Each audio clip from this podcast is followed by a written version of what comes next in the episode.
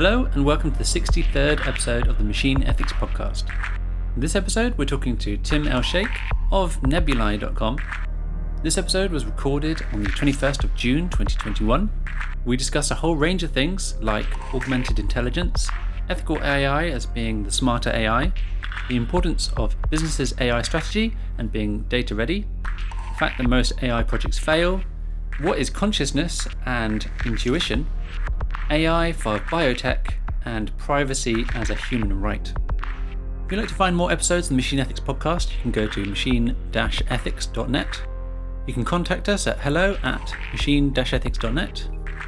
You can hear from us on Twitter and Instagram at machine underscore ethics and machine ethics podcast. And if you're able, you can support the podcast at patreon.com forward slash machine ethics. Thanks very much and hope you enjoy. Hi, Tim. Um, thanks very much for joining me in the podcast. If you could please introduce yourself, who you are, and what do you do? Yeah, great to be here, Ben. Thanks so much for having me. Um, I'm Tim El-Sheikh, um, one of the co-founders of a company, new startup called Nebuli. Um, we launched in 2019, but um, my main background, I used to be, uh, well, I have been a tech entrepreneur for almost 20 years now, but before that, I was a biomedical scientist. So my main background, funnily enough, is in medical biomedical science, specialized in genomics, um, cancer research. But on the side, I loved reading a lot about uh, neuroscience as well, because um, as a medical person, one of the things that we had to do is dissect human bits, including the brain. So I actually held the brain between in my hands, so kind of was interesting. So I was always fascinated um, on how the human brain works because it's such a mystery and and I feel that people don't appreciate how complicated it is. But I've been but I would say as a technologist sort of a hobby hobby technologist sort of sort of person I've been like that since the age of 10 I learned how to code when I was about 10 years old because my father he was an engineer. So and that was like in late 80s so uh, so I've been basically involved in tech very much in touch with tech since the early oh late 80s um, and it wasn't until I decided to do a second degree in computer science and that I thought, you know, actually, this is really my real passion. It's not medical science. So, yeah, and that's how I got into the whole tech world. I jumped in the entrepreneurship abyss in 2001. Yeah, and uh, here I am. Wow, so a bit of a polymath then. You got this business, you got the biomedical side and the computer science side. Can you yeah, play any I, instruments?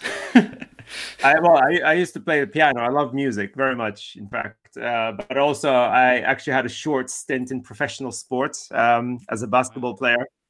Um, but unfortunately, uh, I had a nasty knee injury that basically forced me to retirement at the age of 21. So that was kind of like when I thought, okay, what do I do with myself? And that was the opportunity where I started thinking, well, you know, I can use my competitive energy in towards business and something that I, you know I, it's something I wanted to do, but I never thought about doing it um, this early in my life. But uh, yeah, because you know sports was kind of my main passion at the time. Still is. I still work out a lot. I, I love.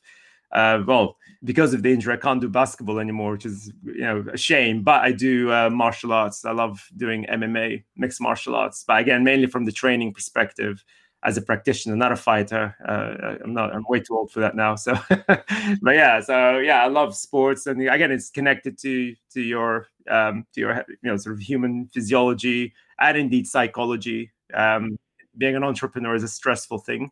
Yeah. Um, so exercise and, and working out is something that it's kind of like my release. Um, and sometimes, you know, if I don't have a great day, I've got you know a couple of punch bags at home and I absolutely just beat the crap out of them. it's a great great exercise as well. So. That's, really good. That's really good advice. I I used to do that with a drum kit. So you'd have oh, yeah. you know you get really annoyed about something and it's like bash bash it out for a bit. yeah. Um, anyway, um, so uh, uh, thanks very much for coming on. Um, if you could please answer us the, we have these kind of uh, questions we always ask on the podcast, and one of them is, uh, what is AI? yes, that's an interesting question. I think, um, I think my definition is probably controversial because I look at it from a very different angle. I don't look at it from the technological perspective. I look at it from the philosophical perspective but also as a medical person, I see it as I said earlier. You know, I, I I studied the human brain, and it's like it seems to me when you when you look at how people define intelligence, they tend to focus on one or two elements, right? So you know your uh, you know some people say, for instance, your talents. It's a definite means that you're if you're a talented person, you're intelligent. Others would think that if you went to a good school, that makes you intelligent, etc., uh, etc. Et but I like to look at it, and this is actually the foundation of how our company works. We look at it as a human experience because your intelligence is absolutely uh, sort of defined by your entire human experience in life. You know, so that does include your education. It does include, um, you know, your upbringing. It does include the culture in which you've grown. Um, you know, your, you know, the work that you've done you know whether you play sports or you don't play sports environmental factors i mean there's so many elements involved that to simply say that intelligence is that it's wrong in my opinion. And and uh, you know i've been in touch with tech as i said since the late 80s and i and i can't tell you how many times i've heard the promises that ai will take over humans within 10 years. Well i've been waiting since the 80s and i'm not seeing that yet. And i don't believe it will happen because it's not something unless unless we actually understand and 100% figure out the meaning of intelligence this idea of machines taking over humans will never happen it will i mean some people are attempting it mm-hmm. uh, they're failing every time because we don't know what intelligence is. So for me and from Nebuli's perspective as a company we look at it as a human experience as a whole. And in fact this is why we're looking at the concept of augmented intelligence which is kind of like the the rival of artificial intelligence pretty much since the you know the conception of both uh, philosophies in the 50s i think um, so they came up from two different research groups. So one looked at augmented intelligence, the other one artificial intelligence. And uh, yeah, so basically it's it's two different concepts. So we actually support the augmented intelligence because actually it's the concept that in fact delivered the digital revolution that we're seeing today. Not artificial intelligence. Artificial intelligence, I know this is controversial to say, but I'll say it because it's true. It's an accessory. It's not the, it's not, you know, to say that it is the foundation of innovation it's wrong because it's not. It might become at some point, but it's we're we're nowhere near that yet. We need a we need some like canned like boos and laughter on this show, don't we? It's like boo, yeah. get off. What is he talking about? Yeah. Um, well, so... yeah, I put well. I, I put my money where my mouth is. So when I say something, I, I always back it up with something. This isn't an opinion because for me, one thing I learned about science that your opinion doesn't really matter. Facts matter. Okay. So I look at it from the factual point of view, from the historical point of view.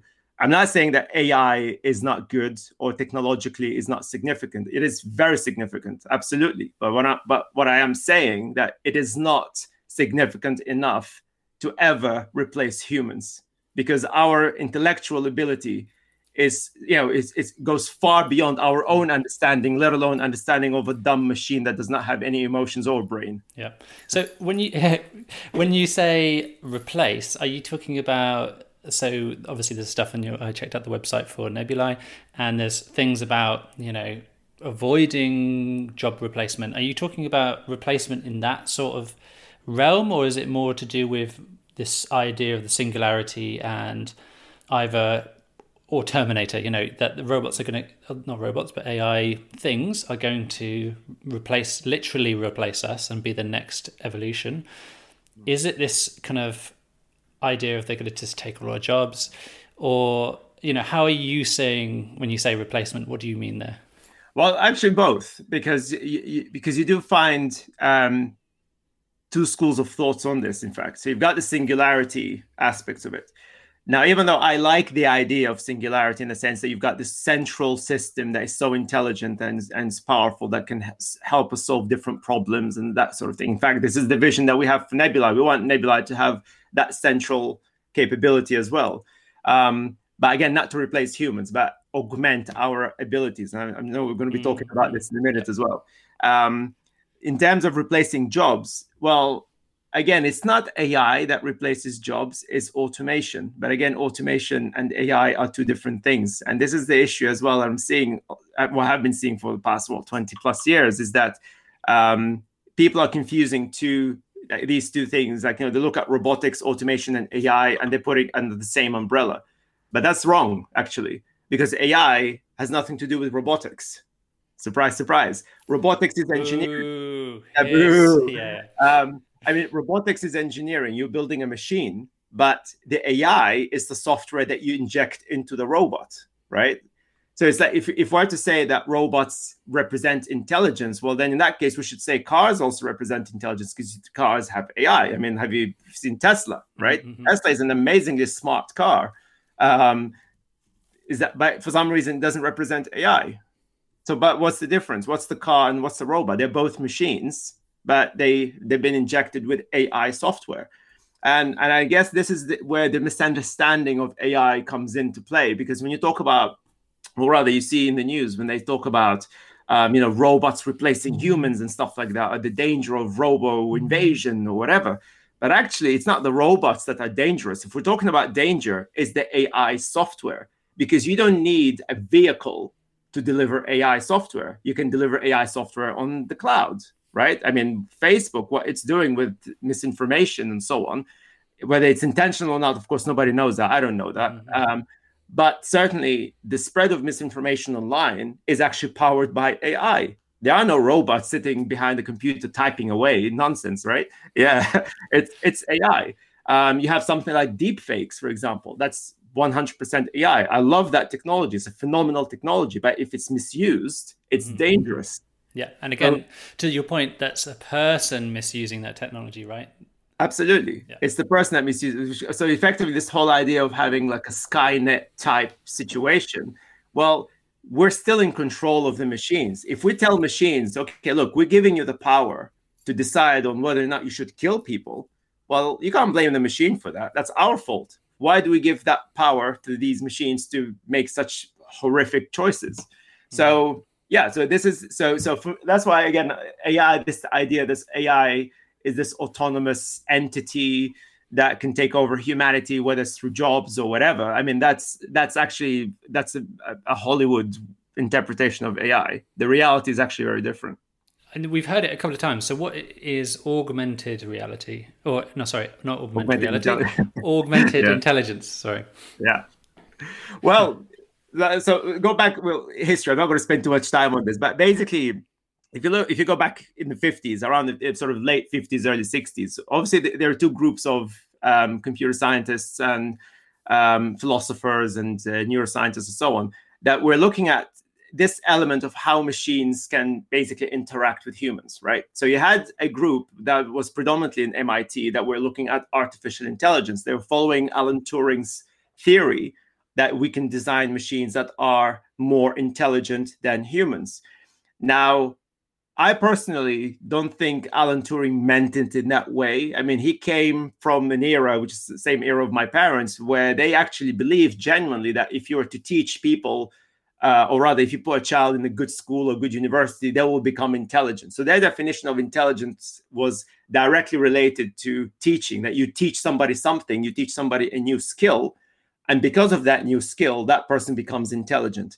Now, of course, that's not accurate. That's that's wrong. But this is the, this is a cultural thing. So it's not Alan Turing kind of believed in that. I don't believe he did. But nonetheless, um, AI supporters kind of thought, well, you know, we want to bring that Alan Turing theory to life, which is basically create machines that have the ability, not necessarily just replace humans, but at least to challenge our intellectual abilities. Um, so that's artificial intelligence. But then you had another group that was um, led by uh, a chap called uh, Douglas um, Engelbart. And he's the one who coined the term um, augmented intelligence. And it was based on the theory that um, machines and humans can work together in a symbiotic type relationship. So, in fact, it was referred to as human machine symbiosis. So, the idea was that machines, we would apply machines' abilities, like their computing power, to help us improve our own abilities, which in return help us improve the machines. And it's a continuous cycle. And collectively, we improve the human experience as a whole. And in fact, one of the key areas that they looked at, well, how do we create this symbiotic relationship? Because at the time, of course, it was all about you know just pressing these heavy buttons, and they didn't even have a I don't know if they even had a screen or a terminal, but but it was a very ugly way of interacting with machines. So they came up with graphical user interface. They came up with the whole idea of having a mouse right? So that's before Xerox and the Apple story and everything. That was way before that. They set the foundation to this interaction that we currently have with machines, with computers and, and our phones, etc., which is a graphical sort of UI UX interaction. That all started off by the principles of augmented intelligence, which is basically how do you improve that human experience with machines? And I would argue that this, what has basically led us to where we are today technologically, AI didn't do that. It never has done that. And I like to use the analogy of the iPhone, for instance, right? Just you know, uh, as an example why is the iPhone so successful? Is it because the human experience that we have with the phone, or is it because of Siri? I'm going to go with the phone. exactly. Siri is the AI. Well, you can argue if it's a good AI or not, but the point is, what made the iPhone successful is the overall user experience with the phone, not Siri. And I, I, think when iPhone was released, Siri didn't even exist at the time. So they introduced Siri later. And the AI aspect of the phone kind of just added that extra spice to the experience. But it was not the core reason why the iPhone was successful. It's the overall user experience. This is augmented intelligence. And this is what we focus on. So um, because I'm a bit of a pedant um, and um, I have um, an interest in all these things. Um, so I was wondering, it smells like um, expert systems and things which have slightly fallen out of favor. It, it, would you talk about what you do in those terms, or, or do you have other language to describe kind of your approach? No, our approach is very different because effectively, and, and you can see this on our website. The first thing you see this, we, we wrote this in big words that it's people first, mm-hmm. right? So for us, when we work with customers, and in, even when we try to develop new technology, we never think about the technology. We think about the people, right? So we kind of work backwards. So we look at the people's behaviors in a particular situation asking the sort of the key philosophical questions. Why do they do what they're doing? For example what we're seeing in the pandemic right now. You know why you know how did the pandemic impact people's behavior uh, or towards or for example their attitude towards work towards life? That these sort of very deep questions. And effectively we try to reverse engineer that. So we kind of work backwards from that. So we look at the people and then we look at the process that basically impacts these people's behaviors and and you know their their you know whatever it is that they do based on the problem that we're solving. And then we go back and see okay w- which platform can be applied to achieve this process? And again we don't really think about ai very much because for us ai is just a tool. Uh, you know going back to the siri example it's a tool. Um, and many times you know we had so many examples of companies coming to us say oh we want ai that can do this this this and that. Now the first thing we ask them is what is the problem that you're trying to solve?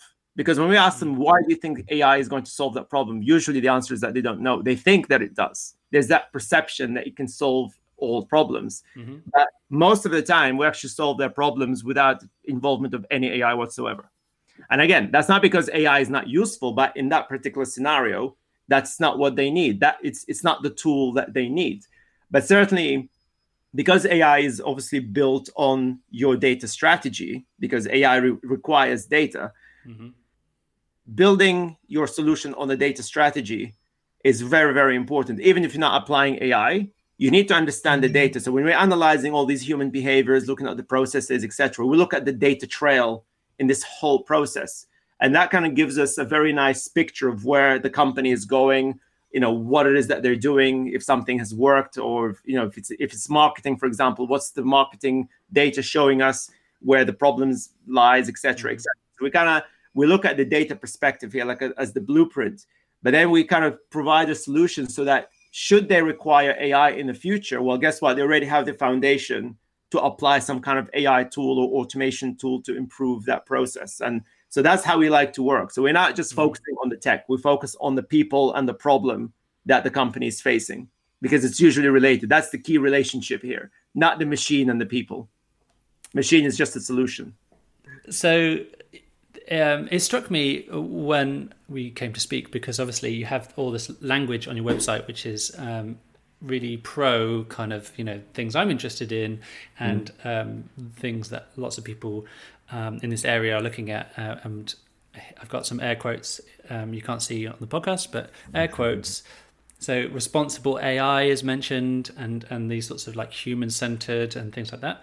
So mm. how does like responsible AI and human centered and, and these sorts of things come into the work that you're doing? Well, it's it's centered around the whole um, digital ethics um, aspects, right? So because for us, again, I think we, we had this conversation earlier that how you know the danger of AI is the fact that if we don't allow it to, or rather, if we don't control it, right, it, it can just completely go crazy, right? So, for instance, misinformation. Now, I'm not accusing any companies of anything here, right? But the problem is that when you they, they're simply applying a recommendation system, if you think about it, right? So effectively, they look at the keywords um, that you're searching for, for example, and they just try to bring content around that keyword.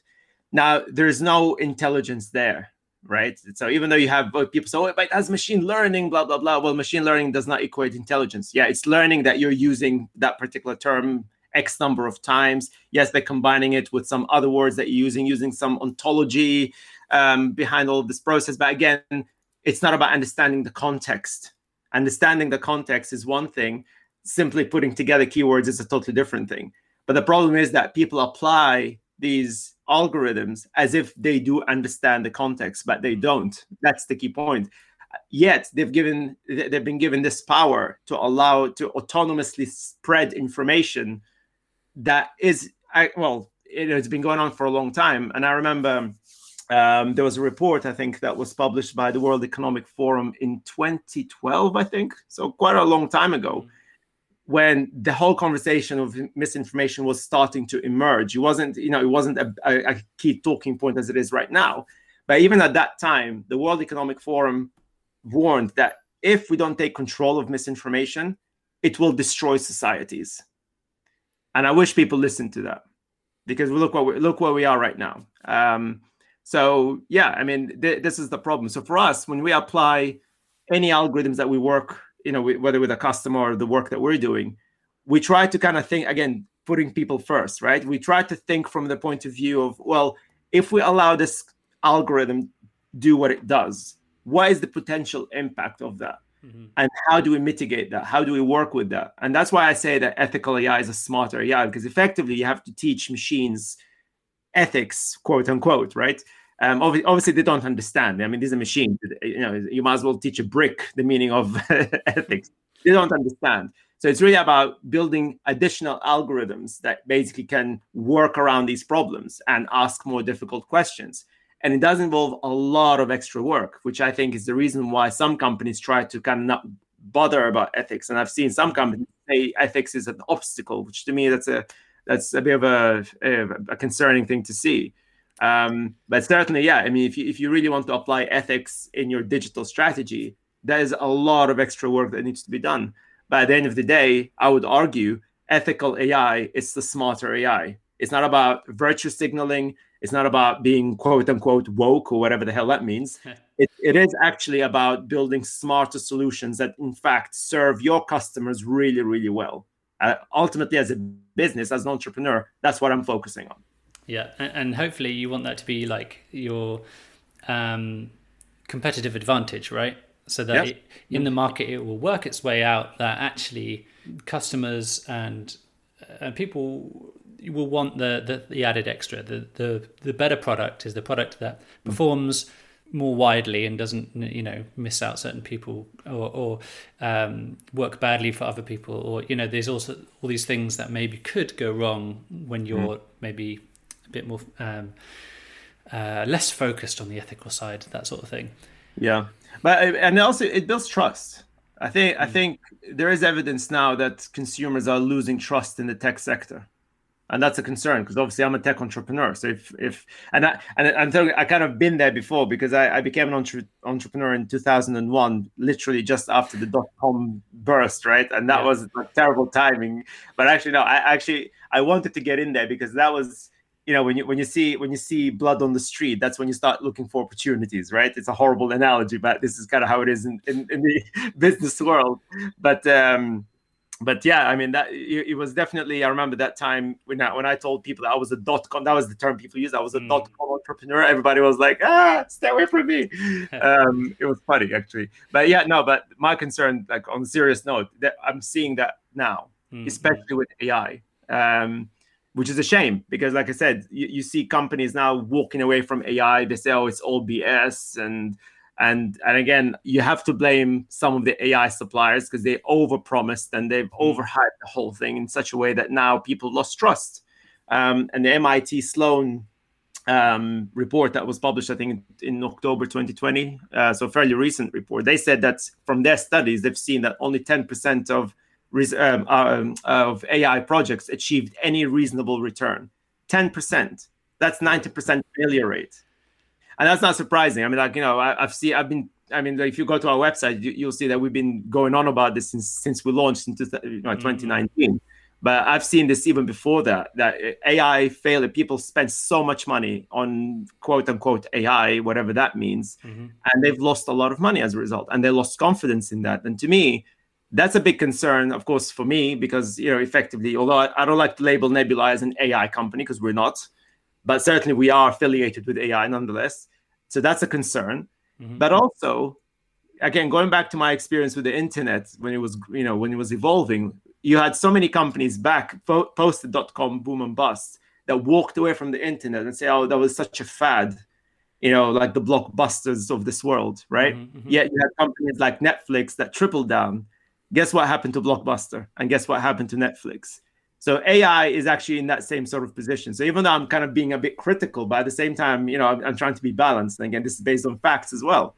Mm-hmm. AI technology is truly phenomenal. Right now, we've reached a point where AI can deliver a lot more than it could ever do before. And therefore, as a company, you need to at least to start to have some kind of data strategy and some kind of AI strategy. Even if it's not right now, that's okay. But you need to be ready to apply some kind of AI solution in your business because guess what? If you don't, you're going to be the blockbuster of the future. Companies that are investing in AI right now, in one shape or form, they're going to be the future success um, stories. And if your competitors basically take AI, you don't, you're screwed. You're out. Just just count the days for your death, basically, as a business. I've been blunt about it. That's the reality, and that's my concern. That people mm-hmm. now kind of see AI as a fad, and because of that, they're losing out. Mm-hmm. And that's what we're trying to do. We're trying to help with that. We say, look, it's not a fad. Yes, there've been failures, there've been crazy promises, but that's that's technology. That that's mm-hmm. how technology works. There's always hype, there's always craziness, but you need to kind of look at the the opportunity there. And indeed, the opportunity is absolutely massive right now. Yeah. So I feel like you've you've said two contradictory things there, which is yeah. most AI projects fail and your business is going to do badly if you don't invest in AI. So yeah. it, it, you have to pay the smart money, and you have to uh, mm. presumably, uh, like you're saying with your data strategy. That I mean, that's good advice, right? To to look mm. at your data strategy, what what data you have, what data you can get hold of, but also being conscious of you know um, both your ethical standing, but also you know law, you know GDPR and, and other things coming in. Mm. Um, and then possibly transitioning um, using you know maybe looking at Nebuli uh, other companies which are maybe looking at ai as you know you keep saying things like tool and you know part of equations and stuff like that maybe using ai as a enabler let's say um, mm. instead of like the strategy like the whole picture is not ai mm. um, or machine learning or expert systems or you know whatever we're going to say AI is, or you know whatever the purpose of the technology is going to be the, uh, for the, for whatever ends.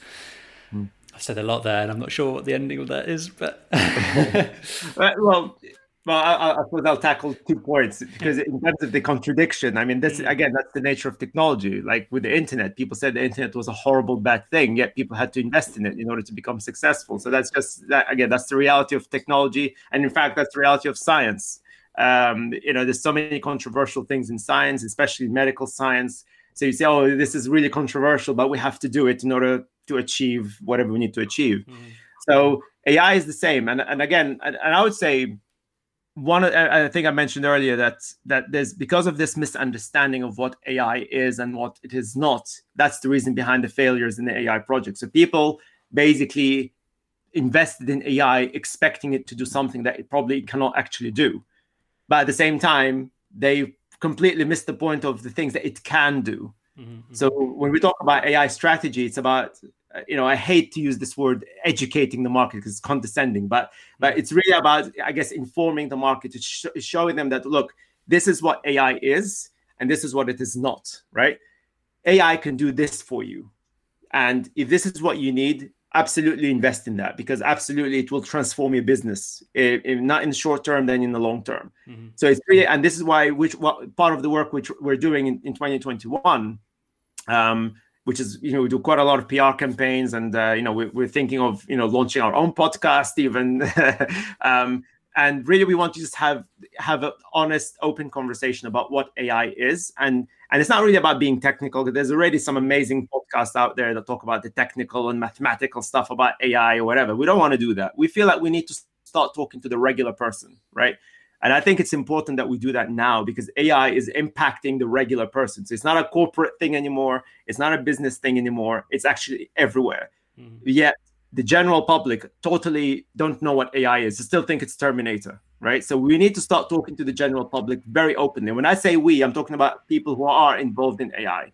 That's why we want to do it. We're, we're starting now and say, you know, we're putting ourselves out there you know, we throw tomatoes at us or whatever, fine, you know, fair enough. But at the end of the day, I think as a community, we need to start to educate the world about the realities of AI, the opportunities, the good side, the bad side, and the ugly side, right? Um, which kind of leads me to then in terms of the data strategy, because again, having an AI strategy is not just about saying, okay, you know, what do we not, what do we need it to automate or whatever. Mm. No, it's, it's, way more complicated like that. Because, for example, if you're a sort of company, and you'd be surprised how many companies they are that use Excel sheets as a database, right, as a start now that is companies, really... right? Sorry, I think that's most companies, right? Probably, yeah. I don't want to name names, but yeah. but now, but for example, that is already a problem. So then you need to have. So the data strategy in this case is that okay. Firstly, what? Why do you use? Well, not why, but okay. If you've got a particular structure in your database within Excel, well, how can we improve that? Do we need to migrate it to the cloud? Most likely you do. Okay, then which cloud infrastructure do you need?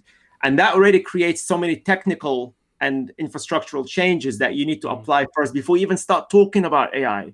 Because these things alone, like there's one company, for example, came to us with the same typical thing. Oh, we need AI that can do this, this, this, and that. And I said, well, what's the problem? Well, the problem they had is that it's an investment company. so the problem they had is that they were trying to look for investment opportunities and generate leads, investment leads, mm-hmm. and so on and they would spend a long time searching through their data and on average they would find like five investment opportunities per week. And and each investment opportunity is worth around 50k 100k which is nice. I was like wow know, five per week that's brilliant. But they say yeah yeah but we're spending way too much time. We don't want to spend time searching. We want ai to do it for us. And i'm like okay. So we you know we worked with them and we decided okay let's look at your database. Where's your database? Oh it's an excel sheet of 35 million records oh I almost had a heart attack. I'm like, you what now? Um, and we're like, well, there's your problem, right? Let's firstly get rid of that. Forget, let's put AI to the side right now, okay? Mm-hmm. And let's just focus on this. So we worked with them for a few months, came up with a data strategy, migrated their database to the cloud. We've added a tiny bit of automation here and there for searching, for better searching, that kind of stuff. I wouldn't call that AI. Mm-hmm. And that absolutely transformed their business, right? So now they're generating 200 leads a week instead of five. Wow. Where is the AI? Was there a need for AI? No.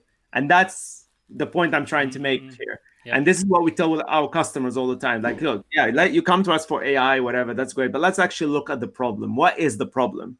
And from their point of view, in this particular example, yeah, the guys were like, you know, you know, as humans, they're they're fed up. They don't enjoy their jobs anymore because they have to search search through all these horrible Excel sheets or whatever. So so we have to look at it from the human perspective. Well, okay, well, what do you really want? We don't want to search anymore. All right, we noted that. So we want to, or we want to do minimal search. We just actually want to analyze and look at the you know the the sort of some analytics and that sort of stuff about their data, about their leads, and that kind of stuff. That's more interesting than just searching. So we mm-hmm. noted all of these things. So we could put that into account. But then also we looked at the, the structural problem that they were facing, which is the data structure, and and how do we then move it to the cloud and that sort of thing. So that is again going back to the point that I said earlier, the human experience. So this is the experience of the employees. How do they become more productive? How can they enjoy the work that they're doing? And as I said, without any AI, it's just simply tweaking their infrastructure. Now they're generating two, uh, on average 200 leads per week without any AI. But mm-hmm. one final point: if they choose to add AI tools for whatever reason, well, guess what? They're ready to do that. They've got the infrastructure. They're they're basically data ready to apply AI as and when they choose to do it, which mm-hmm. is great. Mm-hmm. And that's the point. Yeah, and I think that's um, that was something that I feel like people need to catch up to because it's you know a couple of years ago we were talking about how companies can utilize some of this stuff coming in, and it was definitely about that whole um, problem of you know siloed data, data existing in lots of different places, data being in the wrong format, um, data being in different uh, types, uh, and being coming in down the pipe and not being saved, or you know all these different things that you can uh, facilitate the shape of that into something which is uh, hopefully just more useful, like you were saying, but also you could take advantage of some analysis, some automation, um, mm. you know, just just minimal things to make everyone's life better. Um, and then you know you can maybe start thinking about applying uh, neural networks or whatever to to pull out some interesting information maybe mm. you know mm. but maybe that doesn't mm. work but you, over here is actually you know your whole job has become easier or, or more um, efficient or whatever uh, that kind of um, it, it's interesting that that's kind of like the vision and we're still not necessarily there yet with a lot of different companies um, who could be leveraging that sort of um, those techniques and that kind of structure. Yeah, I mean, and, and and the interesting thing is, I mean, you know, it's not innovation. This isn't our idea. This is just how it's supposed to be, and that's why I I just don't get it why so many AI companies don't focus on that. And this is the question you have to ask them, I guess. But I, I just don't understand the logic because obviously it's kind of like saying, for instance, using a different analogy, it's kind of like saying that you, you want to learn how to drive, and the first thing you do, you want to drive a Ferrari, but you haven't even got a driver's license. I'm like, well, yeah, you know, you've got to, you have to take all the steps to achieve. It's a journey, isn't it? Like you have to no, take. I'm just going to buy a Ferrari. I'm going to buy one, and that's it.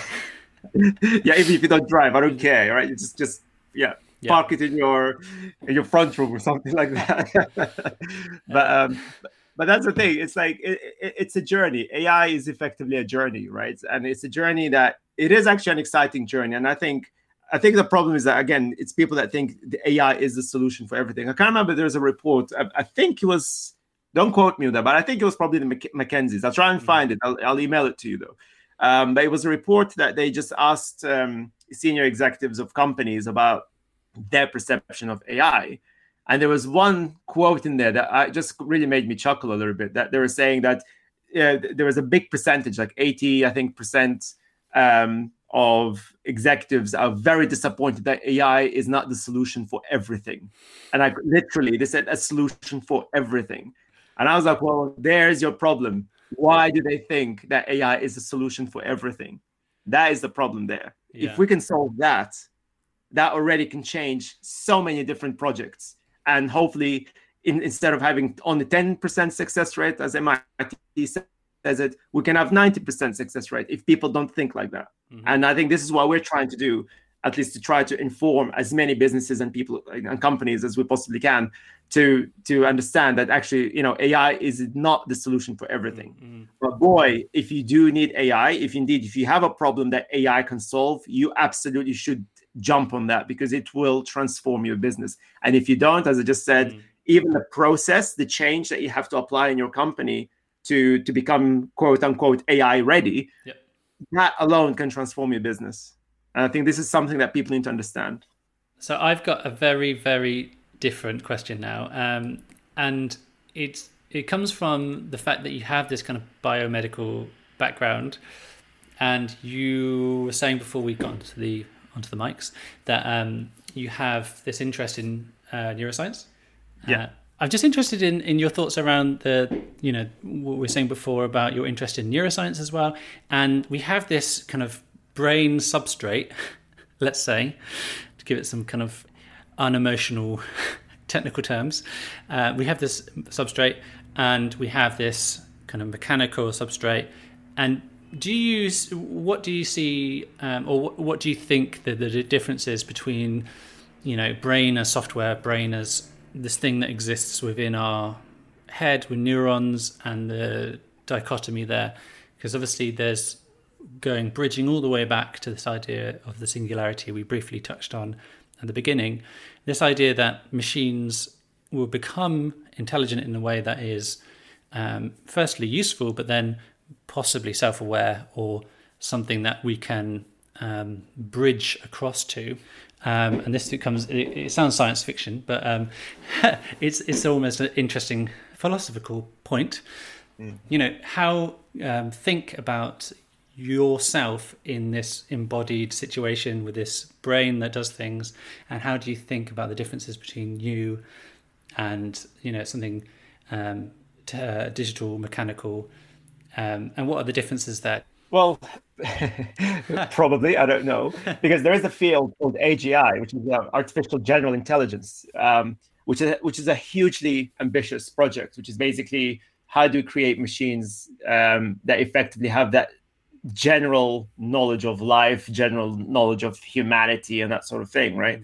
Um, but again, that although I absolutely again I love the work that it's been put in there because I mean they're seriously pushing boundaries with that and and I I, I love it. I I I, I think I, I mean I mean I don't know if for example DeepMind if they see themselves as AGI company. Um, I'm not sure, but but but certainly they you know they they built their algorithms on the basis that they want their AI systems to have this overall knowledge of everything as much as possible. Now some might argue, well, why do you need that? Well, I would argue from the technical perspective, you're you're creating machines that have this super powerful computing capabilities that in fact can be used for useful things mm-hmm. um, not games necessarily but for example what they've done recently uh, which is a which is fantastic news as a, as a medical scientist is that they could use algorithms to um, predict folding of protein molecules yeah i mean yeah. that is massive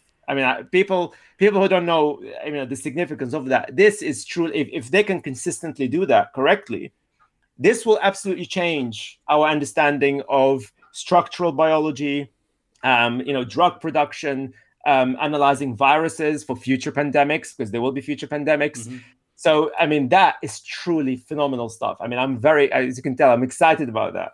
Um, and it's built, I guess, on the principles of AGI from the technical perspective, mm-hmm. right?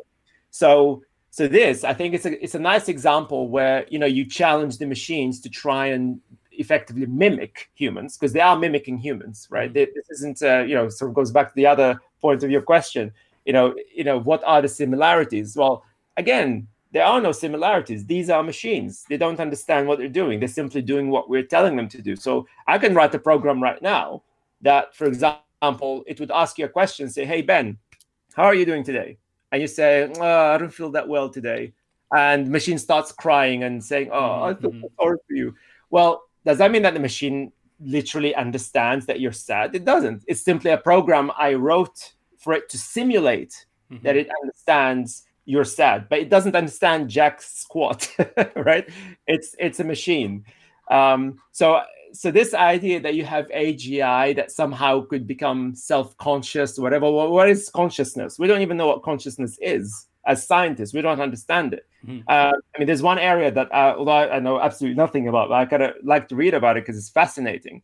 Um, where you have quantum physicists, they're looking at um, things like biophotons and and and basically the subatomic level of your brain to look at anomalies, weird anomalies that we just don't understand, that somehow play a role in your emotional intelligence, in your consciousness, and that sort of thing. I mean, whoa, okay.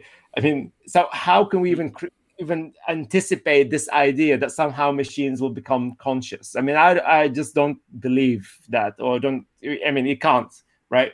Unless we figure it out, mm-hmm. that's not going to something that's something we can do anyway. Not to mention there are computing limitations. I mean, we're still kind of using the binary infrastructure, which is still, you know, again, generally even we're we're looking at um, this as a limitation potentially that because if you look at AI, you know, to, to use really, really simple terms, it's kind of like a multi-dimensional um, operation, yet we're relying on a binary hardware to achieve the computing capabilities to do that. That's it's it's unsustainable, mm. right?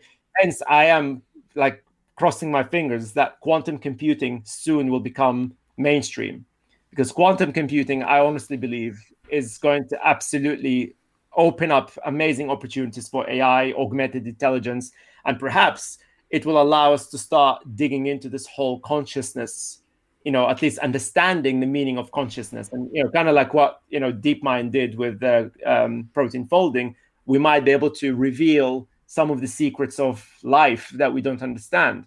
But again does that mean that will be translated into the machines? I don't really think so. Still mm-hmm. i'm not convinced. Um, it, we're not there yet. It's it's really ba- based on our knowledge because again, looking at the human brain, as I said earlier, the thing that fascinated me because you know when I held it in my hand, it was just like a blob of fat with lots of like stuff in there. Like how the heck this thing creates the most intelligent being on earth right now? That's truly absolutely blew my mind.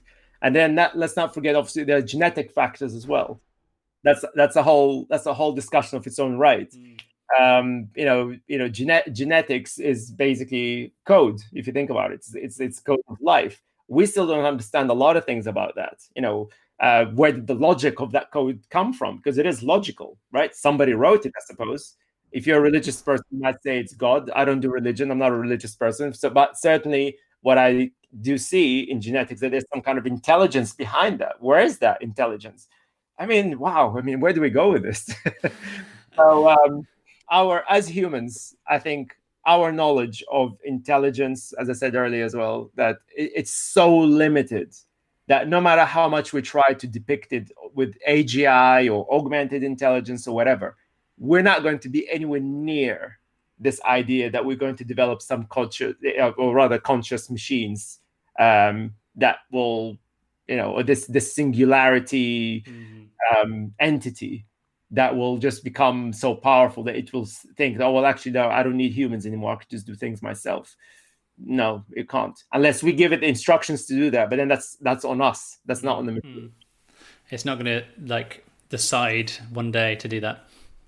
No, well, it's a, uh, well. How do machines decide things? Anything these days? It's mathematical calculation. Mm-hmm. That's it, right? We make decisions based on so many other elements emotions experience right? Um, and, and, mathematical calculations as well. But you know but these two elements you know emotions for example that it's a, such a big part of our of our decision making process. Intuition define intuition. We don't know what intuition is. Where does intuition come from? But intuition makes uh, plays a huge role in our decision making process. So again how can we allow machines to make decisions life changing decisions, even right, without these other elements that we just don't know anything about. Mm-mm. I, I, was reading a book recently, um, which I'm going to be writing a, a review of, um, which is uh, very much along the lines that you're talking about, and the kind of whole notion of the super intelligence and um, you know thinking like humans and stuff like that. And mm. I feel like this idea of intuition is really interesting because we don't necessarily know how we do it, Mm. But we, we could probably have a go. Like I feel like it's almost like people are stepping back and saying, "Well, it's magic." Essentially, at this point. and like I don't think it is. I think it's like my having a go here, right? Mm. Having a stab in the dark is basically a simulation. Like we are hardwired to simulate things and pick the best mm. option. And I think mm. intuition is, you know, we've got this prior, right? It's like if I throw a ball, right, I could probably simulate from my prior knowledge of hmm. balls and environments and things like that, that hmm. something is going to occur, right? It might not be exact, but I think that the this is this is where I differ. So my my my my intuition here is that I don't think maybe AGI is going to be impossible, but I don't think that we have any idea how it will look right mm-hmm. um, and whether it will be possible in before we blow up the world for other reasons basically i think mm-hmm. there's there's mm-hmm. other things that will probably happen first um, mm-hmm. which is a whole other uh, much darker episode, probably, uh, which we won't go into right now. Um, I'm obviously having a pessimistic morning, uh, um, but you've been very uh, optimistic. That's so. an important point, though. I mean, I think, I think, and, and this is the point mm. I made earlier as well, that we, we need to be honest about these things. I think we've got to look at the good, the bad, and the ugly side of AI, because absolutely, I mean, if we again, I don't know how true that is, but I have read reports that basically I think the US um, government is trying to create autonomous drones. Mm-hmm. I mean, so I assume, like, literally, basically, they're allowing drones to decide whether or not to kill somebody, right? You know, I mean, if if you, I mean, how because how, how do you even go there? I mean, how, for example, go kill terrorists. Yeah. How yeah, yeah. on earth do you do that? Yeah. Which means, like, see, I, you know, look at my complexion, right? The way I look, or, right? It could say, "Oh, Tim is a terrorist. Shoot him," right? I mean, that's that's you know, this is the reality, and I think mm. this is the point. I mean, right now, we're nowhere near this idea that I don't care, you know, even with quantum computers, as we that based on what we have right now, the technology that we have right now, we're nowhere near this ability of creating machines that can make that have some kind of develop their own intuition. Mm-hmm. We're nowhere near that yet. But I think the problem is that we humans, we we kind of there's this desire that we want these machines to do that and I think unfortunately, if we if we we allow these desires kind of to somehow obscure our common sense, um, like because I'm trying to be diplomatic here, because yeah, it's kind of like we're you know we're so excited. I mean, you know, as a scientist, as a technologist, I'm very excited about having machines that can think for themselves. I mean, I know I'm not against the concept, but again, it doesn't. But it doesn't mean that we have to rush it. I think we mm. don't need to rush. I think that's the key point here. We don't have to rush.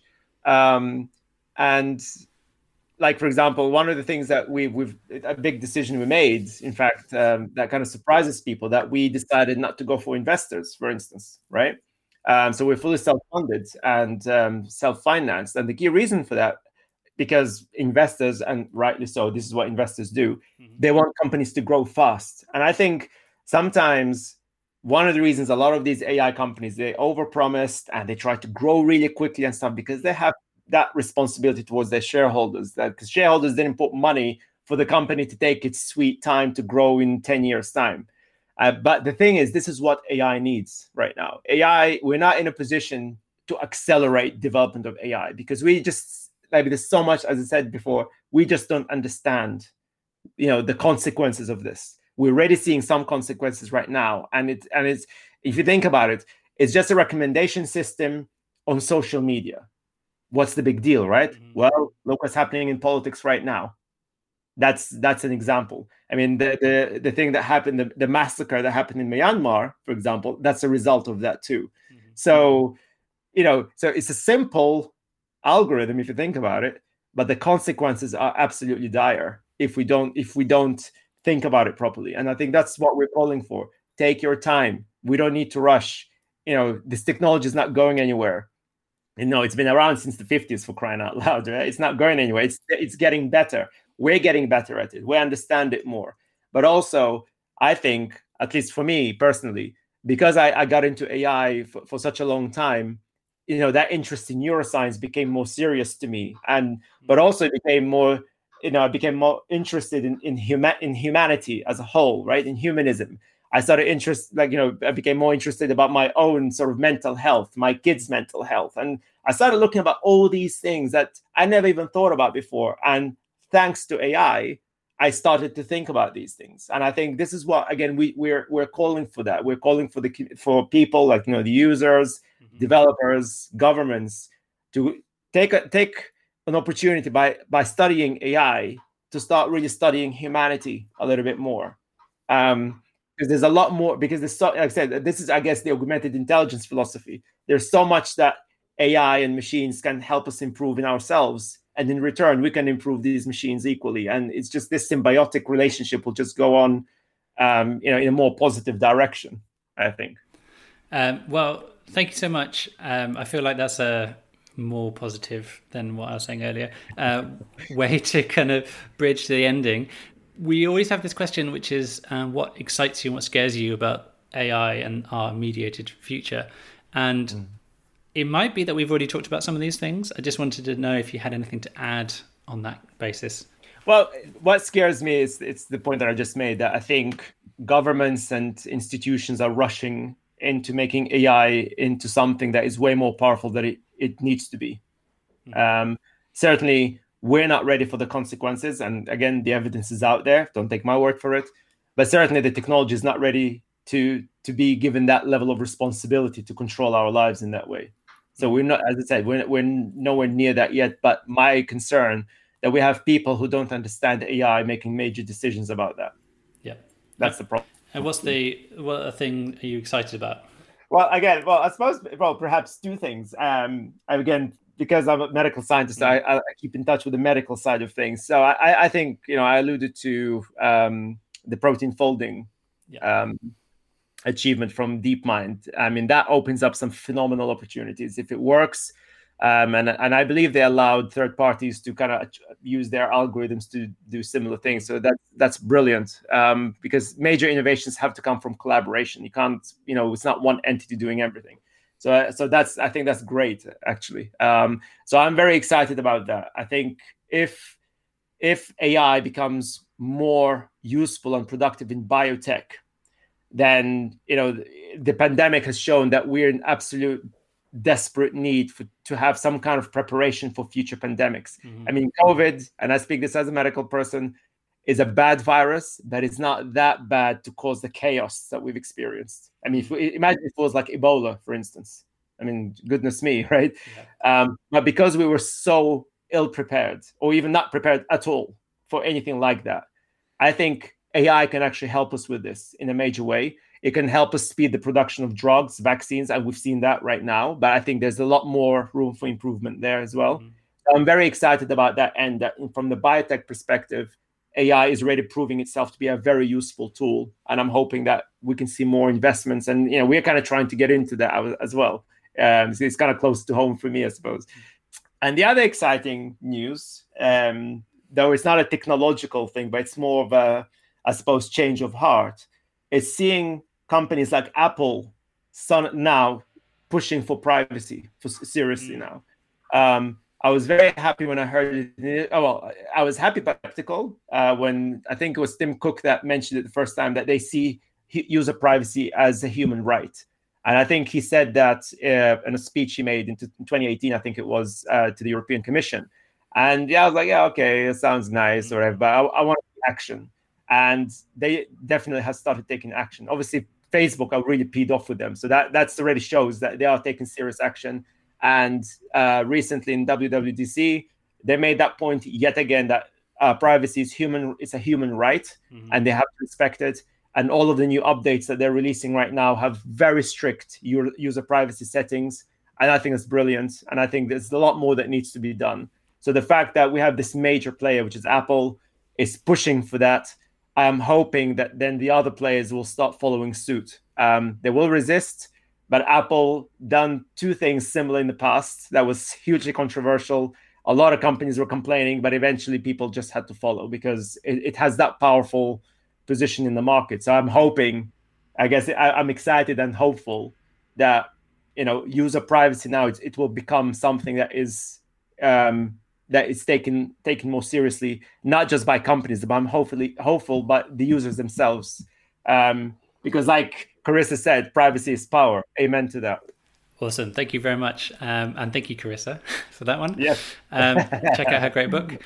Um, so thank you so much for spending this time with us, Tim. It's been really a joy. Thank you very much. Um, if people want to find you, follow you, contact you, how do they do that? Um, well, just go to our website. So it's nebuli.com. Um, and all of our social media handles is Nebuli. So Facebook, Instagram, LinkedIn, Twitter, it's all Nebuli. Um, I said, because we're, still new, so we're, we're, we're, trying our best to post more stuff.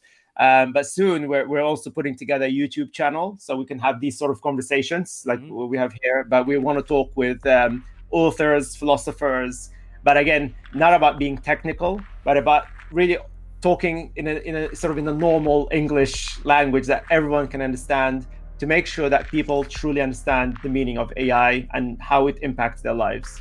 Whether you're a business owner or an individual, just normal, you know, regular Joe from the street, everybody needs to understand AI right now. Cool, awesome, and we'll we'll have the links when they appear on the episode page. Thank you. Thank you very much, Tim. Thank you, Ben. Hi, and welcome to the end of the podcast. Thanks again to Tim for coming on and sharing a whole host of ideas and topics with us. Um, I really like the kind of really eclectic nature of this episode. Uh, it was really pleasure to talk to Tim and go on these kind of flights of fancy into these different areas. Um, you know, all that kind of overlap in the landscape of AI technology and bordering it into kind of you know what it means to be human and all the way back to practical things about um, implementation and business and stuff like that. So, really fun and interesting episode. We did mention uh, Carissa's episode, which is episode 50 Privacy and the End of Data Economy. So, check that out wherever you get your podcasts or machine ethics.net. Please consider supporting us at patreon.com forward slash machine ethics. And thanks again for listening. I'll see you next time.